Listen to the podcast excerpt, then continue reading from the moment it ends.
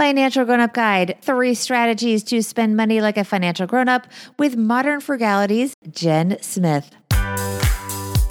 You're listening to Financial Grown Up with me, certified financial planner Bobby Rebell, author of How to Be a Financial Grown Up. And you know what? Being a grown up is really hard, especially when it comes to money. But it's okay. We're going to get there together. We got this. Welcome, everyone, to a new Financial Grown Up Guide quick and easy tips from our experts to live life like a financial grown up. Today's grown up is personal finance writer Jen Smith. You may know her from one of my favorite podcasts, the Frugal Friends podcast. And just in time for the holidays, Jen is going to be walking us through her three spending strategies to keep us all on track. Here is Jen Smith. Jen Smith, welcome to the podcast. So excited to be here. And very excited for your new book, something we all need Pay Off Your Debt for Good. It is going to be out in November and it follows your other book, the No Spend Challenge Guide. I think I would definitely fail that, by the way, just saying. Yeah, I failed them a lot too. So that's why I felt like I could write a book about it because I did all the failures. So we could grow from failure, right? Is that the expression? Something like that. Probably. Um, but something you don't fail at is frugality. You are an expert at frugality. You have your blog, Modern Frugality, which is awesome. And then, of course, my new favorite podcast, the Frugal Friends podcast, which you do with your friend Jill. And it's such, so much fun. It's a joyous show about being frugal. Yeah. Cause frugality is supposed to be joyful. It's not supposed to be this like drudgery that makes your life inconvenient or scarce. It's supposed to be beautiful and life giving. And that's that's how we do our podcast. We try and give life to it.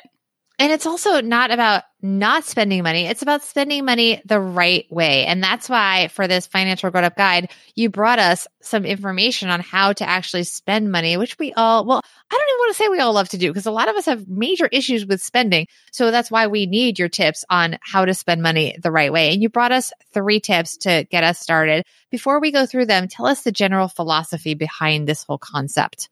Yeah. So frugality should be something that you enjoy. It's about values based spending and you can save money in things that don't matter as much so that you can afford to spend well in things that do. So that's kind of the whole mindset behind this type of frugality that I love. Okay, so let's go through the three ways to spend money the right way, meaning like a financial grown up. Number one, focus on your habits. So, what does that mean? Focus on your habits. Yeah. So people are always sad when they make a budget. Like the first of the month, they're really excited about it. And then by like the middle of the month, they've busted it and they want to start over. They'll just spend the last half of the month spending however they want because they'll just start over again next month. Well, you already blew it, right? Right. Yeah. Might as well. So focusing on your habits though can help you spend better and actually keep a budget by building healthy spending habits and breaking bad ones, you can actually budget less. Cause personally, I have a love hate relationship with budgets. I realize their necessity, but also hate making them because I can't be that restricted to those limits. And so finding out what I spend money on impulsively helped me build healthier spending habits. So what's an example? So I used to go into Starbucks every time I drove by one. I would head through the drive through if I was in my car or if I wanted to get out, I would go in. And so that was a habit for me. When I wanted to start spending better, when my husband and I started paying off our debt, we paid off $78,000 in 23 months. Amazing. Yeah, my Starbucks addiction wouldn't support that lifestyle. So I had to break that habit the habit I wanted to start, the healthy one, was making coffee at home. So, how did I bridge that gap between the bad habit and the good habit? Part of it was making the good habit more attractive. If I made coffee at home six times in a week, then I would get to go to Starbucks on the seventh. Or I could even go to a really fancy coffee shop and get like a really expensive latte. Were the really expensive ones better than the Starbucks ones, which you're implying are yes. not expensive? I mean, when you have somebody like making like a little puppy face in your latte, the whole experience is more better than Starbucks. So maybe I spent, you know, five or six dollars on a latte versus my four dollars at Starbucks, but it was a better experience. I would just try and incentivize and make doing the good habit more attractive. And not going cold turkey. All right. Number two is figure out what you value. Yes. So I was spending pretty impulsively when we first started paying off debt. And so instead of just trying to shave off a little here and there, I'm a very all or nothing person. So I had to go through a spending detox. It's how I learned about no spend challenges. It's how I've made all those mistakes. But really doing a detox allowed me to strip away all of the things that I was either spending habitually on or spending like because I felt obligated to. Allowed me to strip all those things away and realize what I really valued. And so I found out coffee was something I really valued, but I really valued the experience and those nicer lattes more than the Starbucks ones. So now I will go to a coffee shop and get whatever latte I want because I'm making coffee at home more than six days a week. I'm, I very rarely go to coffee shops now.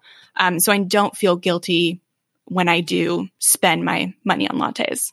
And that's the perfect lead into your third tip to spending the right way is letting go of guilt and shame, which is something I think a lot of us do. And then it's very similar to eating where you sort of, if you have bad eating habits, maybe you hide them because you feel a little bit embarrassed about it. So you don't let people know, but it's still happening. Right. So I would budget for coffee, like in our budget, but I would still feel guilty spending the money on it, even if I had budgeted for it. It's such a weird feeling. And really, the only explanation was that I just couldn't let go of the guilt that I felt like my money should have been going to debt or that I'm like not a good person because I'm not strong enough to stick to this budget. So all these feelings, these lies I was telling myself, I really had to let go of and create boldness to spend how I wanted to spend. And that feeds into the whole idea of what your book is about, which is about paying off your debt for good. Because if you don't learn how to spend the right way, you're never going to get a hold of your debt because you're having all these back and forth and conflicted emotions. And the truth is, most of us, I can't imagine a scenario where you can actually go through life and not spend. Some habits you can just cut cold turkey. If you're a smoker, you can just decide, I'm not smoking anymore. But as with things like food, if you like to eat, not that I'm mm-hmm. looking in the mirror at myself, but if you like to eat junk food and chocolate, it's just not realistic to just say, I'm not going to eat. Same thing. It's not realistic to say, I'm not going to spend. And given that, that really becomes a challenge when you are paying off debt because you can't go cold turkey. You can go close, but it's probably yep. not sustainable. Exactly. So the whole point in the book, Pay Off Your Debt for Good, is that a lot of people will start really excited about paying off their debt, really excited to become debt free. But then something trips them up or they get unmotivated and they stop and they keep falling off the wagon. But just like you said, you can't go cold turkey on not spending on everything. You have to learn the skills to spend wisely. And so that includes the forming the habits and then learning the psychology behind money to understand why you're spending the way that you're spending and then create the resiliency and the life skills to be better at it. So learning all of these things that I've included in the book, it's essentially 21 days of tasks that you can do in order to get a better grasp on how you spend money, how you make money, and all of your mindsets behind it so that you can sustain the journey to become debt free, which is usually a few years for people. It's really hard to quote unquote deprive yourself for several years to meet this goal. And so what I'm hoping to do in this book is to help people sustain that journey so they don't feel like they're depriving themselves. They really feel like they're learning about themselves.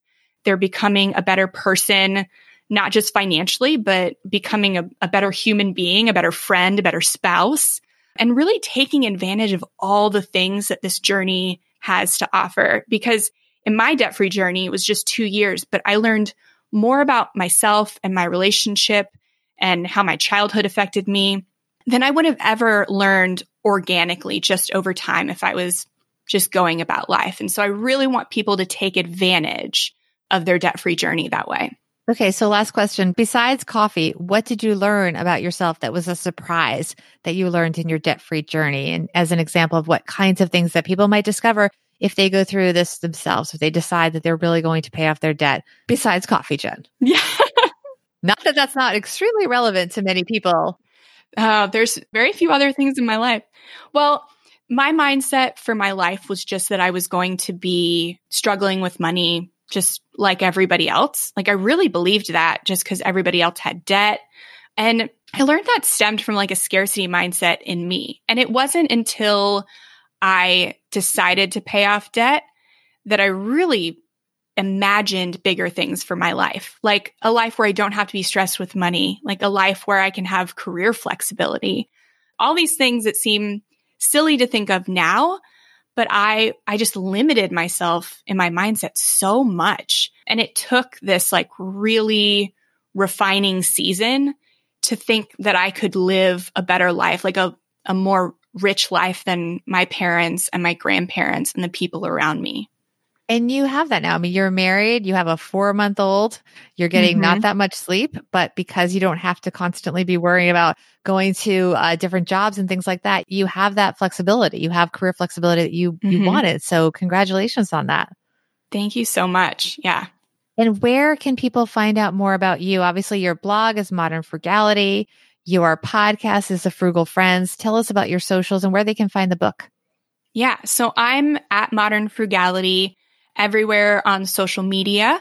And you can find the book on Amazon available in audio, Kindle, and paperback. You can just search Pay Off Your Debt for Good and it'll be there. Awesome. Thank you so much. Yes, thanks for having me. So many great tips from Jen, and I'd love to hear your spending tips. Please DM me with them. I am on Instagram at Bobby Rebell One, on Twitter at Bobby Rebell. Suggestions for topics and guests that you want to hear on the podcast, always welcome as well. And if you are not already subscribed to this podcast, please do that. We've got a lot of great episodes on deck for the holidays, and we want you to be there with us. Definitely check out Jen's new book, Pay Off Your Debt for Good. And big thanks to her for helping us all spend like financial grown-ups.